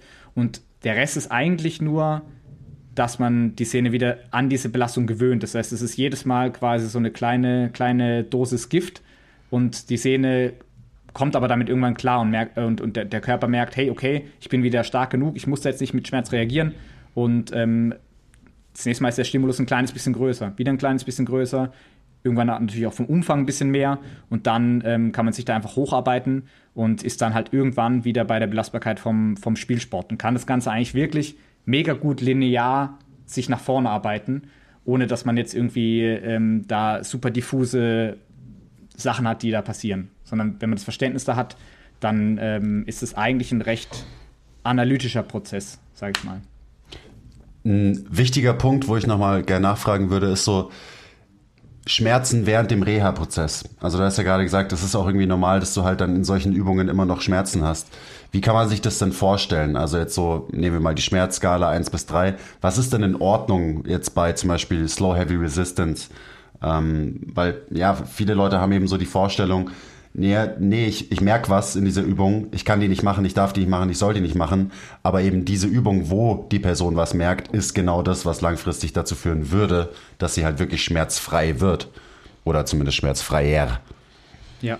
Also ich sag mal so, ähm, das, wenn wir die, ganz einfach diese 1 bis 10 Schmerzskala nehmen, äh, bei, den, bei, bei dem Heavy Slow Resistance so zwischen 3 und 5, wobei 5 schon meistens ein bisschen zu viel ist. Ähm, aber man muss ja auch immer bedenken, dass die Schmerzskala halt auch einfach super subjektiv ist. Ne? Also ich meine, ich habe Leute, die kommen zu mir und sagen, hey, ich habe Schmerzen von 8,5 oder so ähm, oder, oder, oder 9 teilweise und spielen aber noch Fußball. So. Wo ich halt sage, ja, okay. Ähm, was ist denn die Referenz? Also auch ja. so, was ist denn ja. eine 10? Ist eine 10 der schlimmste Schmerz, den ich in dem Knie jemals gespürt habe, quasi? Oder ist die 10, ähm, du wirst ohnmächtig vor Schmerzen? Ja, eher, eher letzteres. Also okay. im Sinne von, ich sag immer, ähm, stell dir vor, jemand sticht dir ein glühendes Messer ins Bein. So nach dem Motto. Also einfach, um das wirklich nochmal so richtig krass zu sagen, so, okay, alles klar. Ja, und dann kommt halt trotzdem eine 8 oder so oder eine 9. Und dann stehst du halt da und denkst dir so, hm, also, ich meine, ich konnte nicht mehr laufen, ja, also weil es einfach so schmerzhaft war. Ich konnte nicht auftreten in diesem, also wo ich so krass akut hatte. Und ich würde trotzdem auf keinen Fall sagen, dass es eine 9 war. So, also ich habe mir schon mal die Schulter zerstört Jo, also kein Vergleich dazu. Das da, die Schulter war wirklich viel, viel schlimmer. So. Also da würde ich sagen, eine 8. Aber man kann sich das ja auch natürlich nicht so vorstellen. Deswegen ist halt auch einfach super wichtig zu wissen, dass dieser, dass diese Schmerzskala und die, die, der Referenzrahmen natürlich subjektiv ist. Ja? Und ähm, wenn jetzt halt jemand tendenziell eh sagt, dass die Schmerzen die ganze Zeit höher sind, so obwohl er oder sie Aktivitäten machen kann, die, ähm, wo man sagt, okay, das, so hoch kann es eigentlich nicht sein, dann ist es natürlich nicht sinnvoll, dem jetzt einzureden oder zu sagen, hey, du übertreibst da vielleicht ein bisschen, bist dir sicher, dass es so schmerzhaft ist, sondern einfach das als Rahmen zu nehmen und zu sagen, hey, okay, einfach im Hinterkopf zu haben, derjenige be beschreibt es halt einfach ein bisschen höher und dann ähm, kann ich vielleicht eben auch sagen, dass bei, äh, bei, ja, bei Heavy Slow Resistance vielleicht auch mal eine 5 oder eine 6 dabei ist. Eher, also schon eher nur bis zur 5, aber, aber ähm, das kann schon sein. Und das ist ja auch so ein bisschen die Krux bei der ganzen Geschichte, weil jemandem halt zu verkaufen, dass er während des ganzen Prozesses, wo es besser wird, trotzdem Schmerzen hat und der halt Übungen machen muss, die Schmerzen verursachen, beziehungsweise die so wie so ein bisschen so eine Impfung sind. Ja? Weil natürlich, wenn ich es nicht belasse, dann ist cool, wenn ich dann halt in Heavy Slow Resistance reingehe und halt, weiß ich nicht, 30 Kilo auf meinen Beinstrecker knall so und, äh, und halt eine Übung mache, die halt nur an der Sehne zieht, in Anführungszeichen das muss man halt einfach als Bein halt kriegen ne? und halt einfach klar machen, dass es halt wichtig ist und dass der Reha-Prozess auch einfach schmerz, also nicht schmerzfrei sein wird und dass es auch wichtig ist, weil wir wissen ja auch aus Research, dass es, ähm, dass es, dass ein Reha-Prozess komplett schmerzfrei weniger gut ist als einer, der, der schmerzhaft ist. Wobei, wie gesagt, beim, bei Sehnenproblematiken kriegst du es eh nicht schmerzfrei hin. Es geht halt nicht. Also keine Chance schon ein wichtiger Punkt, weil ich meine, drei bis fünf ist natürlich auch knackig. Also das ist dann nicht nur so, ja, ich spüre es ein bisschen während der Übung, sondern da tut dann auch wirklich mal was weh während der Übung. Und das ist was, ich meine, du hast es ja gerade gesagt, das muss man den Leuten vermitteln. Und das ist, glaube ich, auch jetzt für alle, die zuhören, schon mal ein, irgendwie ein wichtiger Punkt. Bei mir war das zum Beispiel jetzt bis gerade eben nicht so klar, ähm, dass eine Schmerzskala eben in so einem Reha-Prozess auch mal bis zu einer 5 hochklettern darf.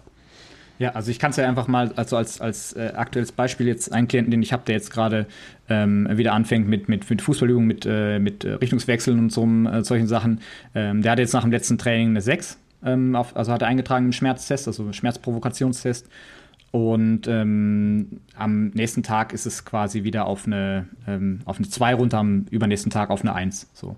Ähm, und das ist für mich vollkommen in Ordnung. Der weiß halt auch einfach Bescheid. Der ist äh, super fit mittlerweile drin, weil er das von mir halt eben, sagen wir, beigebracht bekommen hat und weiß, okay, wenn das am nächsten Tag wieder so stark runtergeht, dann ist es vollkommen in Ordnung. Dann hat die Sehne das gut verkraftet und dann kann ich halt weiterarbeiten und das nächste Mal ähm, wieder ein kleines bisschen mehr machen. So. Und ähm, wenn der seine Heavy Slow Resistance macht, dann ähm, hat er mittlerweile noch so eine 1 bis 2 dabei.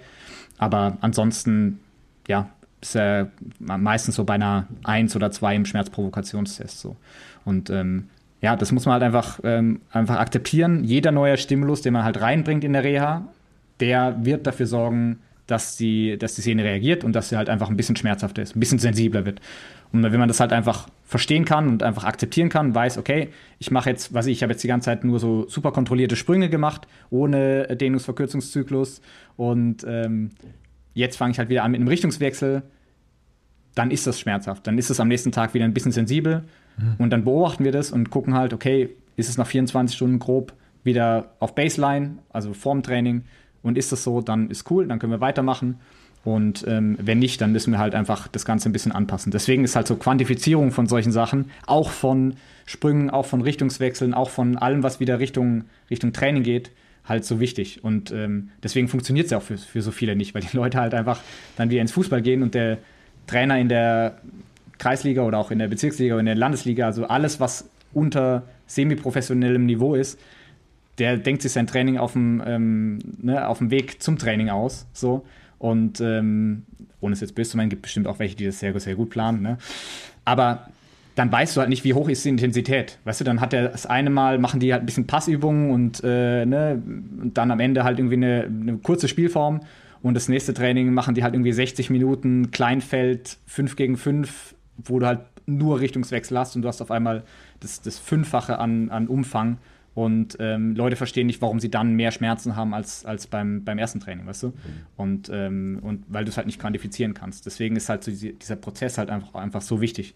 Das habe ich ja ganz häufig. Leute machen die Reha bei einem Physio oder ne, bei, bei einem Arzt oder sonst wo, ist wieder okay, steigen mit Fußball wieder ein, machen dann aber natürlich nicht irgendwie nur Warm-up mit beim ersten Mal und beim zweiten Mal dann Warm-up plus fünf Minuten Passübungen, sondern halt direkt entweder ein ganzes Training oder am besten noch zweimal pro Woche. Jo, und dann fliegt es ihnen halt einfach direkt wieder um die Ohren. Ja. Was, du hast gerade den Schmerzprovokationstest ähm, erwähnt. Welchen machst du da? Oder was machst du da? Den, äh, den Single Line, die kleinen Squat. Also eine, eine, einbeinige Kniebeuge eben auf einer, auf einer schrägen Ebene, beziehungsweise auf einem Keil. Ähm, mhm.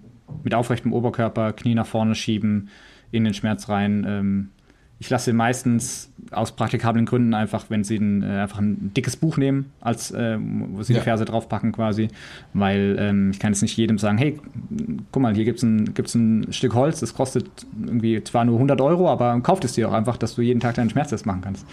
Und äh, habe dann halt gesagt, so, jo, schnapp dir ein dickes Buch oder zwei, pack da die Verse drauf, mach deine, mach deine Kniebeuge, Oberkörper so aufrecht wie möglich, schieb das Knie in den Schmerz rein nach vorne, wenn es super schlimm ist, dann äh, stelle ich einen Stuhl drunter und, und lasse sie einfach quasi auf den Boxsquat absinken, langsam mhm. exzentrisch und dann ähm, ein, zwei, drei Wiederholungen machen, je nach Person.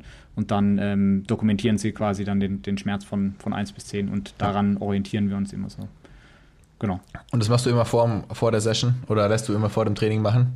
Mm, nee, ich lasse es meistens ähm, einfach zu einer Tageszeit machen, wo sie es immer konstant hinbekommen, mhm. weil natürlich wäre es vorm Training gut, aber das variiert natürlich auch. Also wenn jemand manchmal um 16 Uhr trainieren geht, manchmal um, äh, um 20 Uhr oder um 21 Uhr oder so, dann, hat, dann verändert sich schon und ich versuche im besten Fall es wie beim, beim Wiegen im Prinzip bei einem Abnehmprozess ja. zu machen, dass man sagt, okay, immer gleich. Möglichst natürlich jetzt nicht, du stehst auf und, und gehst dann, machst dann direkt den Test, weil dann ist die Szene eh nochmal so ein bisschen äh, variabel, je nachdem. Äh, von der Nacht kann es schmerzhafter sein, weil sie erstmal ein bisschen durchbewegt werden muss und so den Warm-up-Effekt sozusagen ein bisschen braucht. Ähm, oder bei manchen ist es dann auch ein bisschen entspannter. Aber ich sage dann immer im besten Fall halt irgendwie so vormittags, mittags, wenn du jetzt ähm, nicht gerade irgendwie vormittags schon irgendwie 15.000 Schritte gelaufen hast. Ja, weil das hast und, du wahrscheinlich auch, das wäre also mal eine Frage von mir an, an, an dich, Basti. Äh, ja. Das hast du vielleicht auch gemerkt, dass ähm, wenn du äh, wenn du Tage hattest, wo du einfach mehr gelaufen bist oder viel mehr auf dem Bein warst und es muss gar nicht jetzt irgendwie gesprungen sein oder, oder Treppen gelaufen oder so, sondern einfach nur mehr gelaufen bist, dass es dann abends einfach ähm, auch unangenehmer und schmerzhafter unter Umständen war, auch wenn du deine, deine ISOs oder die, die Isotonics gemacht hast, ähm, als äh, an einem Tag, wo du vielleicht wirklich super gechillt warst und jetzt nicht irgendwie viel unterwegs warst, oder? Voll. Gerade am Anfang war das auf jeden Fall so. Und irgendwann gab es aber dann so einen Umkehrpunkt, wo es so war, dass wenn ich mich zu wenig bewegt habe, dass es dann fast schlimmer war. Also auch wenn es nur spazieren gehen oder ein paar Treppen steigen ist. Ähm, aber ja, definitiv. Was sind denn deine Go-To-ISOs, mit denen du, also die du einfach generell machst oder mit denen du startest oder die, mit denen du die besten Erfahrungen gemacht hast? Mm, also ich habe, ähm, muss dazu sagen, dass ich ein paar Leute habe, die ähm, oder zunehmend mehr Leute habe, die äh, die Schmerzen distal haben, also an der nicht, nicht direkt unter der Kniescheibe, sondern am, ähm, vom Sehneneinsatz quasi am, am Schienbein, äh, an der Tibia.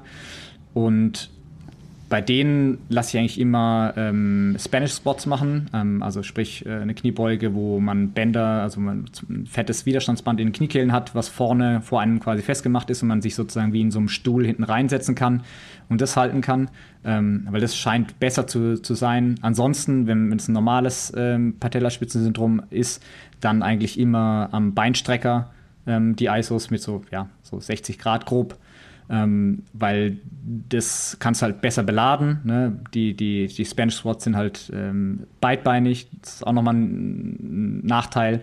Deswegen ähm, im besten Fall eigentlich die, ja, die Single Leg ähm, Extension als Isometrie. Warum ist beidbeinig ähm, eventuell ein Nachteil?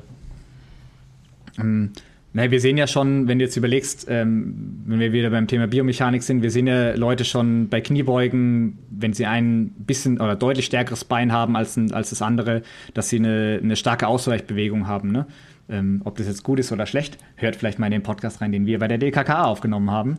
ähm, äh, aber genau, das ist ja schon ein Kompensationsmuster sozusagen, ähm, wenn eine Seite einfach nur stärker ist als eine andere und jetzt stellst du halt vor, ähm, auf, der, auf der einen Seite sind halt einfach noch super starke Schmerzen in dieser Bewegung. So. Dann ähm, kompensiert der Körper halt und ähm, belastet halt eher das andere Bein. Und wenn man da halt nicht so aufmerksam ist oder einem das auch nicht so bewusst ist, was wenn ich die mache und ich weiß, ich habe dir die Schmerzen so, dann kann ich mich auch darauf fokussieren, mehr über mein betroffenes Bein zu schieben. Ne? Und im, im Spanish Squat und einfach wirklich darauf zu achten, dass ich eher quasi den Fuß versuche nach vorne zu drücken und einfach da mehr Last auf, auf die Seite bringe. Aber jemand, der das, ähm, der das, dem das nicht so bewusst ist und ich bin halt nun mal beim Online-Coaching nicht dabei und kann mhm. eben nicht sagen, hey, guck mal, ich sehe, du äh, shiftest da dein, dein Gewicht von, von der guten, äh, von der schlechten, in Anführungszeichen, von der schlechten, von der betroffenen Seite auf die gute Seite, mach das mal anders. Ähm, ich muss mich halt darauf verlassen, dass es halt klappt. Und ähm, das ähm, versuche ich den Leuten zwar auch beizubringen, aber das, darauf kann ich mich halt nicht verlassen. Ja? Und deswegen sage ich halt, okay, der, der, der Beinstrecker ist da einfach besser geeignet, weil ich ihn halt einbeinig machen kann. Und die Spanish Squats, wenn du die einbeinig kannst, dann ähm, Respekt an der Stelle, weil das ist schon richtig affig. Also die, ja, man belastet einfach die andere Seite, also die gute Seite einfach deutlich mehr bei bilateralen Übungen generell. Deswegen ist auch eine normale Kniebeuge äh, für den Reha-Prozess auch nicht so gut geeignet, weil man halt einfach krass kompensiert. Ich meine, ich habe es schon gemerkt, wenn ich Beinpresse gemacht habe, ja, also wenn ich, wenn ich einbein, einbeinige Beinpresse gemacht habe, ja, hat einfach, dass mein rechter Glut danach komplett on fire war. In der, in der Beinpresse so, ja. Also, wo ich gedacht habe, so, ja gut, ne, wenn du machst eine Beinpresse für, für, deine, ähm, für deine Quads und dann habe ich meinen Quad natürlich auch gespürt, aber vor allem mein, ich bin runtergestiegen, ich so, Alter, es leuchtet. Mein, ich, Rudolf the Red-Nosed Reindeer ist ein Scheißer gegen mein Arsch leuchtet einfach gerade. Wie kann das sein? Ja, also da, selbst da, und das war schon relativ gegen Ende, sage ich mal, des Reha-Prozesses, ähm, habe ich da gemerkt, okay, der Körper kompensiert einfach super krass und deswegen muss man quasi alles, so gut es geht, eliminieren. Und deswegen ist halt ein Beinstrecker da an der Stelle einfach nochmal besser. Und deswegen bevorzugst du jetzt auch einen Beinstrecker über einen Split Squat, weil am Ende runtergebrochen gleicher Grund. Split Squat, man kann viel besser kompensieren, man kann ausweichen. Beinstrecker Mei, da bist du halt drin, da kommt die Sehne nicht aus, da muss die Load durch die Sehne gehen, so ungefähr. Absolut, genau. Und äh, man weiß ja auch beim, beim Split Squat ähm, quasi nie, wie viel jetzt, ähm, also wenn man das einfach mal selber macht, dann kann man dann spürt man ja sogar oder man kann absichtlich den Quad mehr belasten, indem man einfach quasi mehr mit dem Bein schiebt oder einfach nur bewusst versucht, den Quad mehr zu benutzen und anspannt sozusagen. Ähm, und du müsstest ja quasi sicherstellen, dass, dass derjenige dann quasi genau in der gleichen Position jedes Mal ist und genau ähm, gleich viel Load in Anführungszeichen oder beziehungsweise immer ein kleines bisschen mehr Load durch, die, durch das vordere Bein dann geht. Und das, das kannst du halt einfach nicht machen. Also das ist halt, ähm, da musst du einfach nur mal am Tag vielleicht irgendwie ein bisschen verballert sein und einfach nicht mehr so stark dran, äh, daran denken. Und dann ähm, sieht das Ganze halt anders aus und die Hüfte macht viel mehr, ne? also ganze Glutealkette und so weiter. Mhm. Ähm, und dann, ähm, ja, ist es halt einfach nicht mehr so sinnvoll. Also zusätzlich kann man das machen, aber mein Go-To ist halt einfach dann der Beinstrecker, weil du halt ja. den super gut auch progressieren kannst. Packst halt einfach jedes Mal ein kleines bisschen mehr drauf, wenn es geht, und dann, äh, dann funktioniert es halt gut. Ich glaube so, ich, da rantest du ja auch gerne drüber. Leute wollen ja dann immer wissen, so ja, ich habe das und ähm, welche Übungen soll ich denn machen? Vielleicht können wir jetzt auch so, so abschließend, kannst du da noch mal kurz drüber reden, warum es halt eigentlich nicht in erster Linie auf die Übungen ankommt, weil sonst ja, müssten sich die Leute ja bei dir eigentlich auch kein Coaching holen, ähm, weil dann könntest du ja einfach nur einen, einen Plan raushauen, wo halt die besten magischen Patella Spitzensyndrom-Übungen drin sind. Ja, absolut. Ja, natürlich gibt es Übungen, die besser funktionieren. Haben wir ja gerade auch einfach darüber gesprochen, warum. Ähm, aber genau, so ein Übungskatalog oder ein Trainingsplan bringt dir halt einfach nichts, wenn du das Ganze nicht einschätzen kannst, wenn du einfach zu viel Gewicht nimmst, zu wenig Gewicht nimmst. Ich habe es ja selber bei mir verkackt. Also muss ich überlegen, ich habe mich in die, in die Thematik grundlegend mal eingearbeitet, so am Anfang ne, von meiner eigenen Reha und ähm, hatte so im Kopf, naja, die, die Research sagt, 70 Prozent äh, von deinem One, äh, von deinem 1RM sollst du nehmen für, äh, für die ISOs, ne? weil ansonsten passiert da nichts. Sie sehen es dann nicht, äh, ne? bekommt nicht genug Load ab und du musst so viel nehmen und habe halt dann dementsprechend natürlich auch Gewicht dann draufgepackt. Ähm, und es hat einfach nichts gebracht. Also ich saß da und hatte einfach danach genauso, also genauso viel Schmerz, war einfach noch mal sensibler fast. Und habe gedacht, so, wie kann das sein? Was, was soll die Scheiße? Und dann habe ich einfach nochmal Gewicht runtergenommen, äh, irgendwann, so nach zwei, drei Wochen. Habe nochmal Gewicht runtergenommen und habe dann einfach nochmal progressiv gesteigert. Und dann auf einmal hat es mega gut funktioniert. So. Und es war auf jeden Fall weniger als 70 Prozent. So, ne?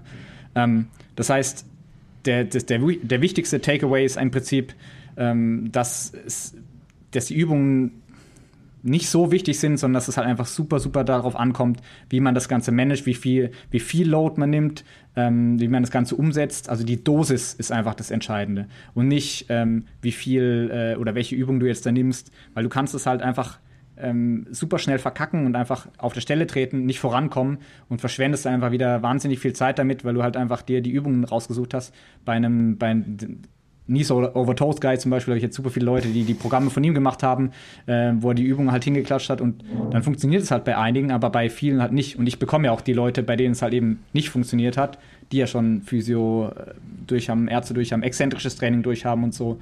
Und ähm, deswegen, ja, ich denke, die, die einbeinige Kniebeuge am, am, am, äh, am Decline-Board ist eigentlich so die, die beste, das beste Beispiel dafür die Übung wird ja in der, in der Literatur auch super häufig beschrieben und die funktioniert für einige Leute auf jeden Fall ganz gut, ähm, weil es genau die richtige Dosis sozusagen ist. Aber für manche Leute oder für, für viele Leute ist die Übung einfach viel zu aggressiv. Ne? Mhm. Also man, man geht halt in diese, also muss ja überlegen, dass es quasi das gleiche ist wie der Schmerzprovokationstest. so, von daher, mhm. das muss man sich schon mal durch den Kopf gehen lassen, dass es vielleicht ein bisschen zu viel ist. Ähm, und dann machen Leute die Übung und haben einfach danach mehr Schmerzen, weil es einfach super provozierend ist. Und ähm, für manche ist es eine super gute Dosis und es ist perfekt und die machen das so und dann werden sie äh, ihre Schmerzen los. Aber für viele ist es entweder viel zu viel oder halt einfach zu wenig. Wenn ich einen Gewichtheber habe oder sowas, der macht das auf, der hat dann Schmerzen von seinen ganzen, ähm, in Anführungszeichen, Sprüngen, also von den ganzen Oli-Übungen. Und dann macht er die Übungen und denkt sich halt so, jo, cool, soll ich jetzt noch 30 Wiederholungen mehr machen oder wann fangen wir an mit dem Training? So nach dem Motto. Dann ist es für den einfach viel zu wenig. Man muss ja natürlich einfach, einfach mehr machen. Ne? Und ähm, so ist es halt bei den ganzen Sachen. Die Dosis ist da einfach das absolut Entscheidende und wie man halt auch einfach dann damit umgeht. Also wie, wann geht man weiter, ähm, wie geht man mit einem Tag um, wo die Schmerzen auf einmal mehr sind. Und das kann dir halt einfach kein Trainingsplan sagen, weil natürlich können wir sagen, hey, wenn du eine 3 bis 4 auf der Skala hast, dann gehst du zu den Isotonics und dann äh, machst du das. Aber wie viel du machen sollst und ähm, was machst du, wenn es sich so verhält oder so verhält, die Fragen kann man halt nicht pauschal klären, sondern die muss man halt dann immer einfach besprechen. Und ähm, ich habe auch einfach Leute, bei denen sind andere Übungen besser als, als jetzt ein Beinstrecker so. Und dann mache ich halt die. Aber das kann ich jemandem halt nicht in ein Programm verklickern so. Und deswegen, ja, finde ich, ist es da so wichtig, einfach eine, eine, eine Betreuung zu haben, die einem halt einfach die Antworten da liefert. Ja. Ja, weil man halt auch immer individuell Erfahrung sammeln muss, wie sie was verhält, ähm, wie auf was reagiert wird und was am Ende halt auch funktioniert. Ja, es ist super viel, super viel Try and Error. Also es Ja. ist natürlich, ähm, ich habe ich mein Schema im Kopf und, und weiß, wie ich, wie ich da durchgehe. Ne? Also mit dem Strahl, das ist, das, das ist immer das, das grundlegende Ding, Ja. Dass wir in der Geschwindigkeit uns voranarbeiten ähm, was die Last auf die Szene angeht. Aber dann äh, kommen individuell dann wieder so viele Sachen rein, ähm, die das Ganze irgendwie verändern. Und ähm, dann muss man das Ganze wieder adaptieren und vielleicht auch dann doch eine andere Übung nehmen. Dann hat der eine vielleicht, äh, wenn man sagt, hey, wir, wir nehmen Split Squats dazu, dann hat der eine aber beim, beim hinteren Bein, also beim, wenn das, das angeschlagene Knie sozusagen hinten ist, hat da dann super starke Schmerzen und findet es extrem unangenehm und sagt, hey, ich kann die Übung nicht machen so. Und dann kann ich dreimal sagen, hey, das ist aber eine voll die wichtige Übung, weil dein Sport ist einbeinig und so und mach das auf jeden Fall. Und dann sagt er, weißt du, ja, aber danach ist mein Knie viel schlimmer. So. Und dann ist ja, ja, okay, dann müssen wir halt zwangsläufig was anderes machen. Ne? Und ähm, so sind es halt einfach super viele Sachen, die man halt anpassen muss, zwangsläufig, obwohl das Konstrukt halt einfach gleich bleibt. Ja. Also doch nicht ATG Split Squats für jeden und alle Knie auf der ganzen Welt werden für immer geheilt sein. Schade eigentlich. Komisch, oder? Also, Und auch total komisch. Ja. Sehr komisch. weiß ich nicht. Ich kann, kann ich auch nicht nachvollziehen, dass es nicht bei jedem funktioniert. Aber dein Tibialis musst du trainieren, das ist, das ist schon wichtig. Ja. Weil der ist, äh, habe ich gelernt, die First Line of Defense gegen Knieschmerzen.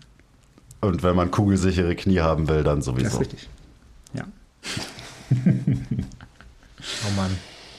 ja, Pauschi Pauschalisierungen sind einfach sind Kacke. So, Punkt. Ja, gerade in so einer komplexen Thematik. Und sobald Schmerzen im Spiel sind, ist das Thema automatisch komplex. So, eigentlich ganz einfach. Ja.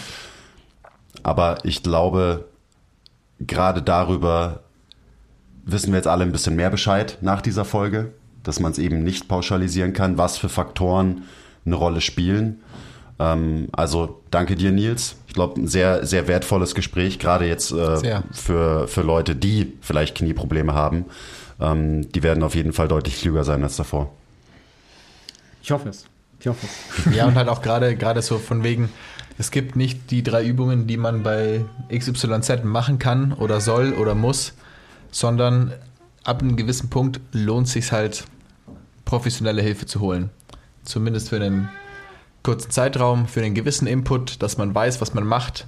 So, seid, seid nicht wie du oder ich am Anfang von unserer Patellasehnentendinopathie und ähm, ja, wobei, also ich habe natürlich schon auch versucht, mir ähm, professionelle Hilfe zu holen und war dann bei dem Arzt, der mich gescannt hat und bei den Physios, die der mir empfohlen hat und so. Aber äh, wie du schon gesagt hast, ist es halt so, ja, machen wir exzentrisches Training und ähm, schau halt mal, was passiert. Und dann war ich auch so, vielen Dank, mache ich. Und dann taucht man ins Rabbit Hole rein. Und also an alle, die zuhören, es gibt Leute, die sich sehr viel damit auseinandersetzen und damit beschäftigen. Wendet euch an die. Es lohnt sich. Dann müsst ihr nicht drei Jahre damit rummachen oder zwei oder ich weiß jetzt nicht, wie lange es bei dir war, sondern vielleicht vier bis sechs Monate. Absolut. Ja, wie, ich, wie gesagt, ich habe Leute, die haben es seit, seit zehn Jahren. So, und dann halt, ähm, halt dann trotzdem fragen, hey, kannst du mir einen Tipp geben? Ja. Nee, aber ich kann dich betreuen, weil dann können wir wirklich was erreichen. Aber halt nicht mit, jo, mach mal die Übung, viel Spaß. Ja. Ja, cool. Da gibt es auch noch so viele Facetten, die wir auch noch behandeln könnten. Aber Ja, ich versuche das Thema halt einfach immer so pragmatisch wie möglich anzugehen. Also man kann ähm, auch in diese Donut and Hole Theorie kann man natürlich brutal eintauchen und sich dann darüber Gedanken machen über die über die einzelnen äh, ähm, Mechanismen und ähm, ich habe mir letztes wieder ein Paper durchgelesen ähm, zu was was neu rausgekommen ist ähm, zu ähm, zu der, dem ganzen biochemischen biomechanischen Aufbau und äh, was da in den Zellen passiert und bla und das kann, da kannst du ja komplett die Kugel geben. Also du kommst da raus und bist komplett durch. Und äh, den pragmatischen Nutzen hat es einfach nicht. So, also so. ja, das ist halt Grund, Grundlagenforschung. Die nutzt uns Praktikern. Also klar ist viel irgendwie cool zu wissen und interessant für uns, aber für die praktische Ableitung ist es Ja, Egal. absolut. Egal. Cool. Also ähm, eventuell können wir noch mal noch weiter reinzoomen, aber wie gesagt, ich glaube, die, die wirklich wichtigen Themen, die haben wir heute besprochen. Ja. Und äh, danke, dass du am Start warst, Nils. Hat Bock gemacht. Ich habe auf jeden Fall was gelernt. Ja, voll. Und äh, ja, wenn, wenn wir irgendwann mal reinzoomen, dann melden wir uns. Dann gibt's halt noch eine zweite Folge über, über Sehnen. Wir haben jetzt auch zum Beispiel nur über die Patellasehne geredet. Es gibt ja, Ja. auch noch eine Achillessehne zum Beispiel und so weiter Voll und und so dann weiter. generell über Load Management und auch so, wie sehr man an der Ursache arbeiten kann, von wegen Biomechanik und warum denn die Sehnen überladet, überladen, overloaded, Overloaded. Overloaded reicht mir vollkommen. overloaded Ja, ja, Risikofaktoren und Blade, also kann man vier Stunden drüber sprechen. Und halt auch so, und ich meine, das, wird- da machen wir dann auch nochmal ein neues Rabbit Hole auf, aber wir hatten es ja gerade schon, du sagst dann, okay, die ISOs kann man eigentlich immer machen. Also während Heavy Slow Resistance Training, während der Saison, während Spielen, so gerade für Profiathleten oder für Spielsport, wo einfach viel dynamische Belastung stattfindet, ist es nicht einfach auch was, was man präventiv machen könnte, denke ich mir so oft.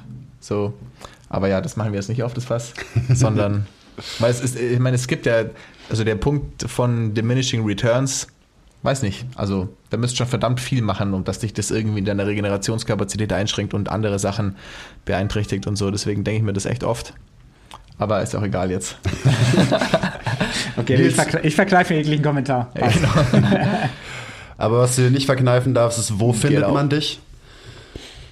Ja, aktuell am besten ähm, über Instagram, nils.heim.schmerzcoach, ähm, poste ich sehr regelmäßig, mehrmals pro Woche, ähm, zu den verschiedenen Themen, auch ähm, gerade durch die, für, äh, zu den ganzen Mythen ähm, oder den Problemen, die, die meine Klienten auch äh, haben und mit, äh, mit zu mir kommen, versuche da einfach alles anzusprechen, ähm, dass, damit man eben ähm, ja auch versteht, äh, wo das Ganze herkommt und wie man, wie man das Ganze anzugehen hat.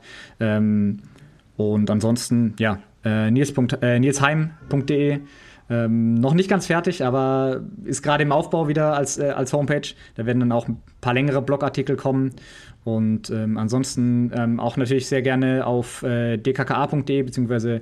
dkka.de ähm, bei Instagram, ähm, meine Firma, wo wir eben eine Trainerausbildung auch anbieten, äh, ohne da jetzt äh, mit euch in Kon Konkurrenz äh, zu treten. Ne? Das ist ja ein bisschen eine andere Sparte sozusagen. Könnt ihr auch gerne mal vorbeikommen und äh, vorbeischauen und äh, euch da die Infobeiträge angucken. Da kommt auch immer sehr, sehr viel dazu. Perfekt. Dann noch ein letztes Mal. Danke dir, danke, dass du da warst. Danke, Ja, war Basti. cool. Schön, dass du auch hier warst. Ja, hat mich gefreut. Ja, danke, Basti, dass du dabei warst. Danke, dass ich dabei sein durfte. Und auch danke dir, Nils. So.